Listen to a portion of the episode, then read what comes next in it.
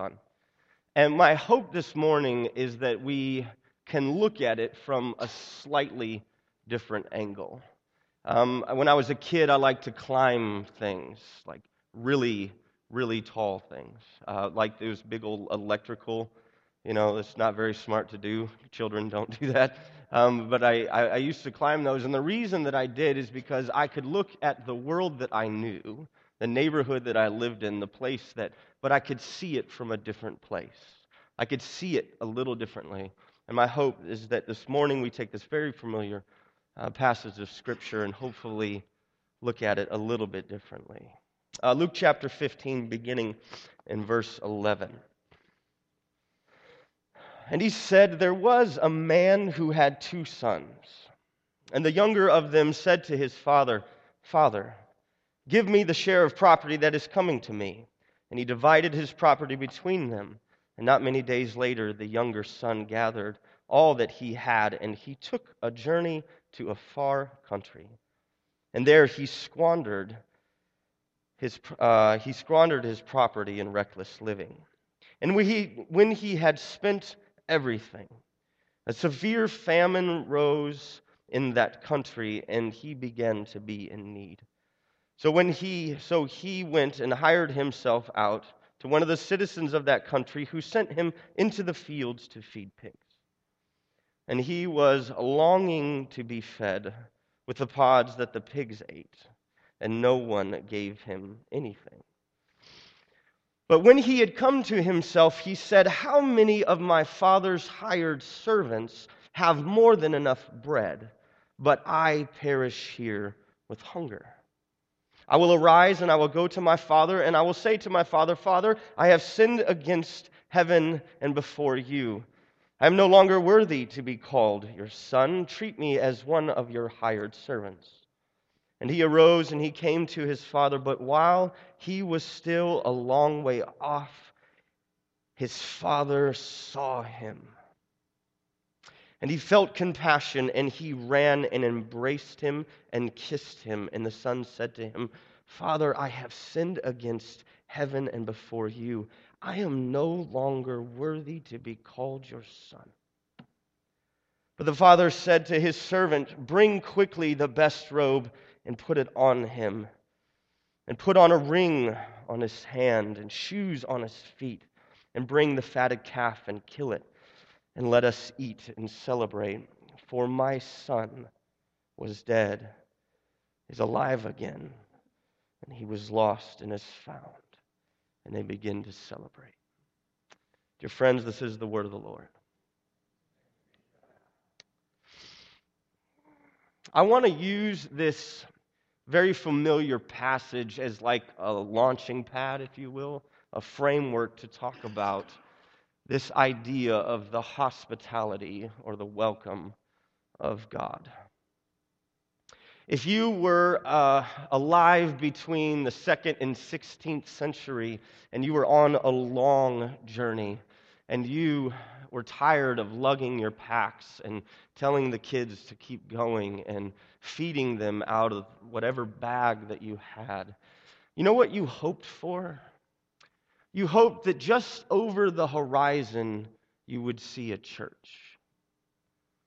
Because you knew at least at that time that if you came over and you saw a church that that was a place of refuge that that was a place of welcome that you could go and you could receive a warm meal a warm bed and that they would welcome you with all humility and grace and that you could stay as long as you want that's what you would look for if you were alive between the second and 16th century there was a man named Benedict that was alive during that time, and he wrote how we are to, wrote a little book about how we are to welcome sojourners and strangers and people into the church. And this is what he said.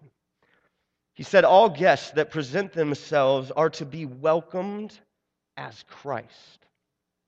For he himself will say, I was a stranger and you welcomed me.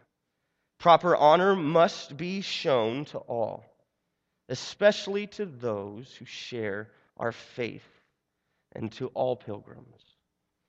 Once a guest has presented himself, he will show him, we will show him all courtesy and all love. And all humanity will be shown to the guest from the moment that they arrive to the moment that they depart.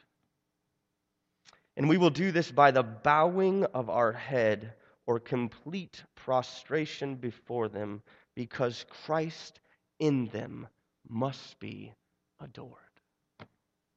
Ah, that's beautiful. When I think about the word hospitality, it's really a word that has been segregated now, as we're thinking, to hospitals and hotels, right? If you Google hospitality, it will some, somehow pull up through it some scientific way of, you know, how to organize your hotel or something along those lines. They won't tell you how to welcome somebody into your home and to love and to care for them. But the idea of hospitality is actually rooted in who God is. In who God is. So the son, right? He comes to his father and he says, You know what? Everything that belongs to me, I want it now. Do you know what really he's actually saying to his father? I wish you were dead. Because that's usually when you get an inheritance, right? Is when your father or somebody passes or they pass it off. And his father looks at him and he doesn't say no, even though he knows what he's going to do. He doesn't question his intentions. He doesn't say, Son, please don't do this. Please don't go spend your life riotously. Please don't take what I have given you and spend it frivolously. Please don't do that. He says, Okay. And he gives him this portion of what his, and this young man actually believes because he's an idiot. Okay? He actually believes that the world out there has something to offer. That it has all the bells and the whistles. It has everything that a 20 year old something testosterone driven young man wants. And so he goes and he takes a journey. And what he begins to understand is as long as he has this money and as long as this economic exchange continues, the place that he's living is a hospitable place. So he has money, he hands it off to these people, he has friends, he's got like a posse and an entourage and ladies, and it's great. Life is good. He's, he's full, everything that he needs is available to him. But as soon as the money runs out, as soon as the economic exchange is no longer there, he begins to understand that the world that was once hospitable has become a very inhospitable place to be.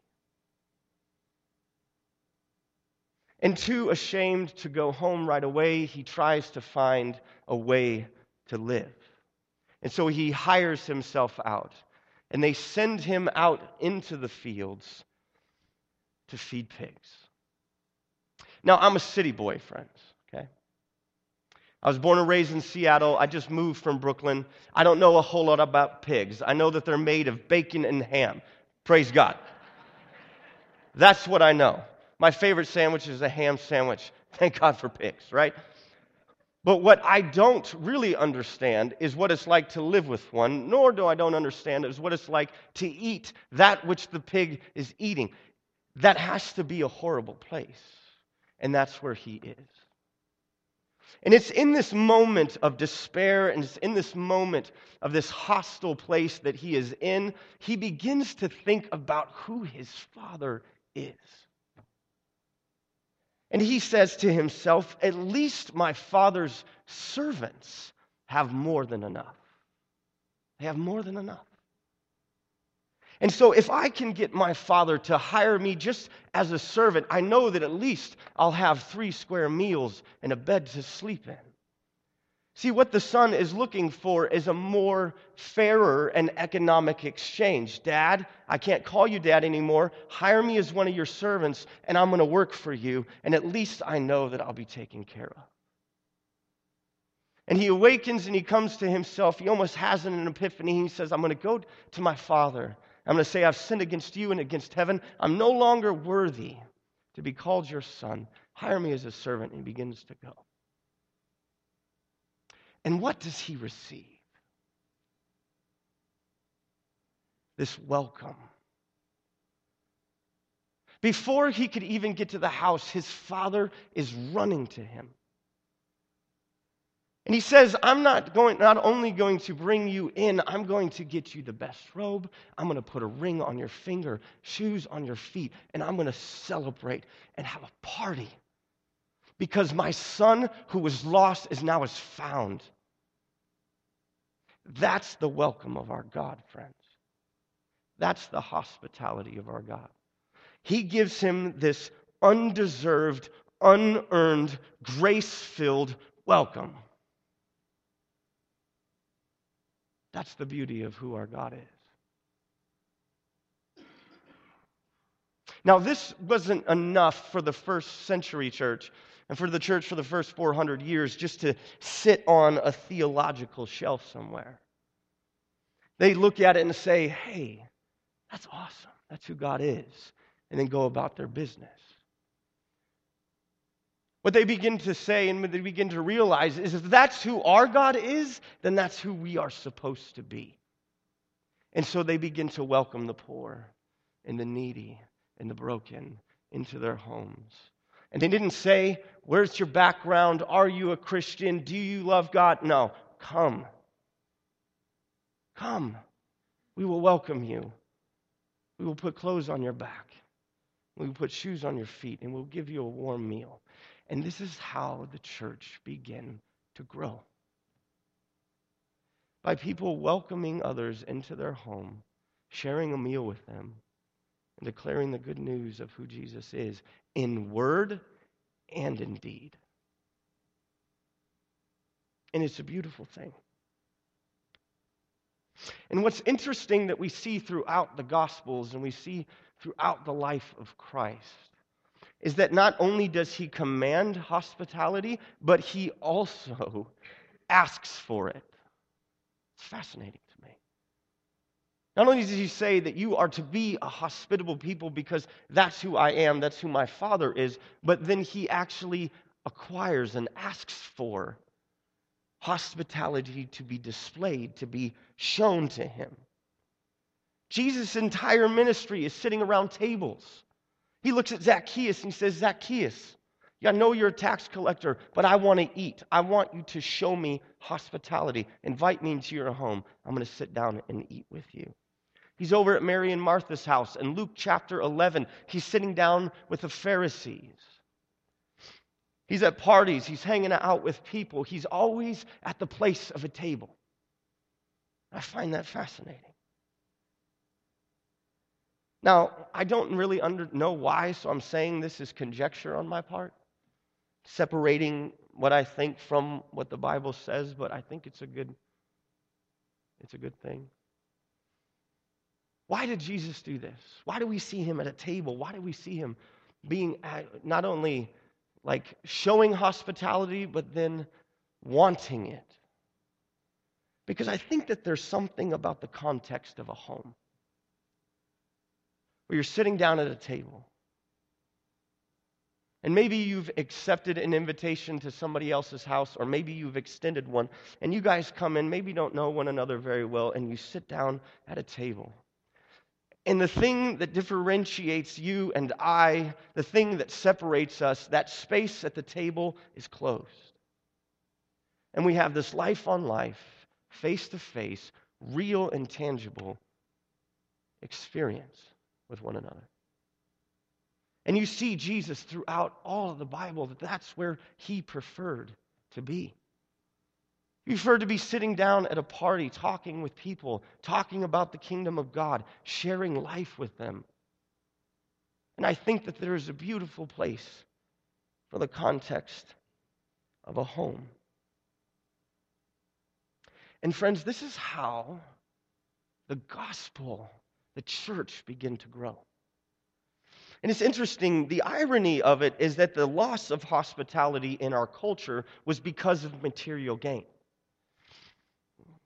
But for the first 400 years of the church, they were adamant of that we are going to do this. We are going to be little, even though if we're a church corporate or a church scattered, our homes and our body is going to be these little incubators for hospitality. But when Constantine began to make Christianity a statewide religion, they begin to build hospitals and they begin to build hotels and inns. And what they begin to do is, at the core of what Christianity was, at the core of who God is, they begin to farm it out to these other places. Now, I'm thankful for hospitals, right? I don't know if my wife would be here if it wasn't for a hospital. But if you want to relax and go spend some time with somebody, you're not going to say, hey, you want to go to a hospital? I heard their food's awesome. You know, I just want to relax and chill. I'm going to go get a bed at the local hospital. Just relax. No. But we see that in our DNA. We see it. St. Anthony's, St. Jude, the Adventist church. Like it was in our DNA to welcome people and to love them that these places actually started as little like little places for hospitality and God's love. You know, we don't hear of Darwin Hospital or Nietzsche Hospital, do we? Matter of fact, if we did, I don't want to know if I would ever go. Darwin Hospital. Survival of fittest. Good luck. You know? But see, it was in our DNA as Christians to welcome people. But we've farmed it out to other things. And yet, by the 17th century, this man that you might have heard of named John Calvin said this The office of hospitality has nearly ceased to be properly observed among people. The ancient hospitality celebrated in the New Testament is unknown to us. And inns or hotels as we would know it, now supply the accommodations for strangers. And he warned that the increasing dependence upon inns is actually a sign of our depravity. Now, I'm going to be honest. I was in Colorado Springs about two months ago on a, on a church planting trip. And I was filling up my gas tank and if somebody came and says, Hey, where are you staying? You from out of town? Yeah, I'm from out of town. Where are you staying? Well, such and such hotel. You know, we'll scrap it. Come stay with me. no, no, I'm not going to do that. As a matter of fact, stay away from me. You know, it's like, but this was actually in the DNA of who we were. We would invite people into our home. And I can tell you, friends, I'm not going to let us off the hook, right? Because I know that the idea of welcoming somebody into your home that you don't know at all is frightening, right? But look around. When's the last time that somebody inside that you know you've had into your home? When's the last time that You've had somebody in the neighborhood that you've lived for 10 years, the neighbor that lived across the street. When's the last time you extended an invitation and said, You know, n- nothing, no pretenses. I just want to invite you over, get to know you. Will you share a meal with us? It's the last time that's happened. It's a fascinating thing. I was looking over the, our congregation a couple weeks ago. Right now, we're at best maybe only 50 people. We haven't even officially started yet, but I'm looking at them. I was kind of looking. And this kind of interesting thing is when you're, you're looking and you're thinking about something, but you don't know what you're saying. and I was looking at all of them and I was talking, but I didn't know really what I was saying. I was like, yep, you've been to our home. Yep, you've been to our table. Yeah, you've been to our table. Every single person had been in our home. And we've shared a meal with them. There were some people that said, Ryan, I would have never walked into the church again. As a matter of fact, I made a promise to my husband that I would never walk into church again. But when you invited us into your home and you shared a meal and we got to know you, I'm coming. I'm coming. And see what the early church understood, friends, is this that this welcome that we are all given in Jesus? This undeserved, unearned, we squandered all his good gifts, yet he still welcomes us. You know what they understood? Is that that was not only do we welcome, but we have that to extend that welcome everywhere we go. The welcome that we've been given, we take and we give. And that's what they did. And so they begin to welcome people. We're going to welcome them into their homes and into their lives. And this is how the church began to grow. And what's so fascinating is not only did they welcome them, they understood this mystery that Luke 9 says that if you've done these to the least of these, you've done it unto me. They believed that as they welcomed people into their home and into their church, they were welcoming Jesus in the face of that person. That's Jesus coming in.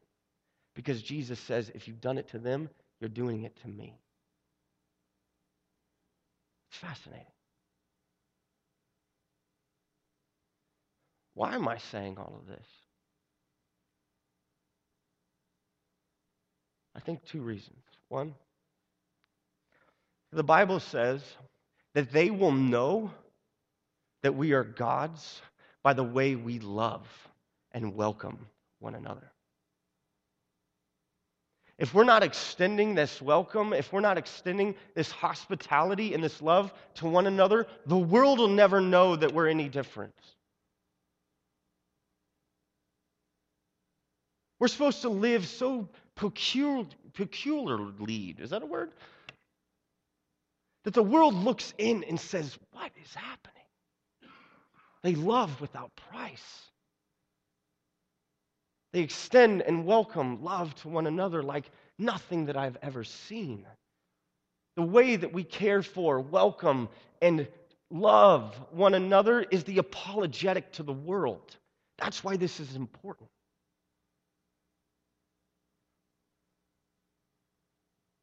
That we need to set aside differences, we need to set aside all this stuff, and we need to begin to love and to care for and to welcome one another. It starts here and then it begins to go out. And so here's the challenge. Think about either accepting an invitation or extending an invitation to maybe somebody that you've exchanged pleasantries with. But you say, No, I want you to come over. I want to get to know you. And you need to push aside that the house is not going to be perfect. You need, and that the meal might not be gourmet. The last time that we had somebody over our house, it was hot dogs and macaroni and cheese. And we fed it to adults, not kids. You know what they said? They said the home was just filled with love. We had laundry stacked up over in the corner and they felt at home. And I didn't have Christian music playing on the background. I wasn't kind of weird about it. I just said, let me get to know who are you? We became friends. And they begin to understand a little bit of who God is by our failed attempts to try and welcome somebody.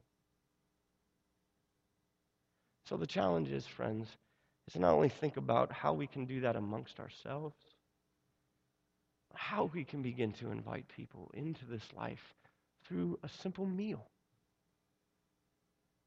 that we all need, right? In the name of the Father, the Son, and the Holy Spirit, let's pray. Heavenly Father, we thank you for the picture that we see of who you are through this passage.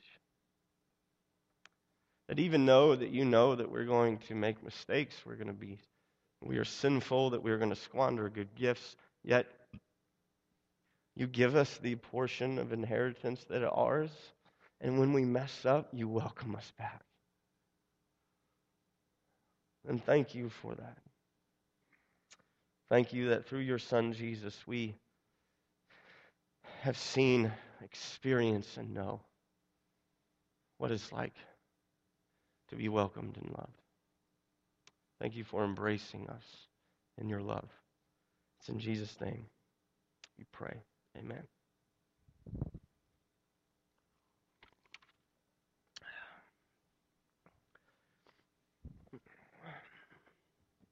Friends, this is a table of welcome.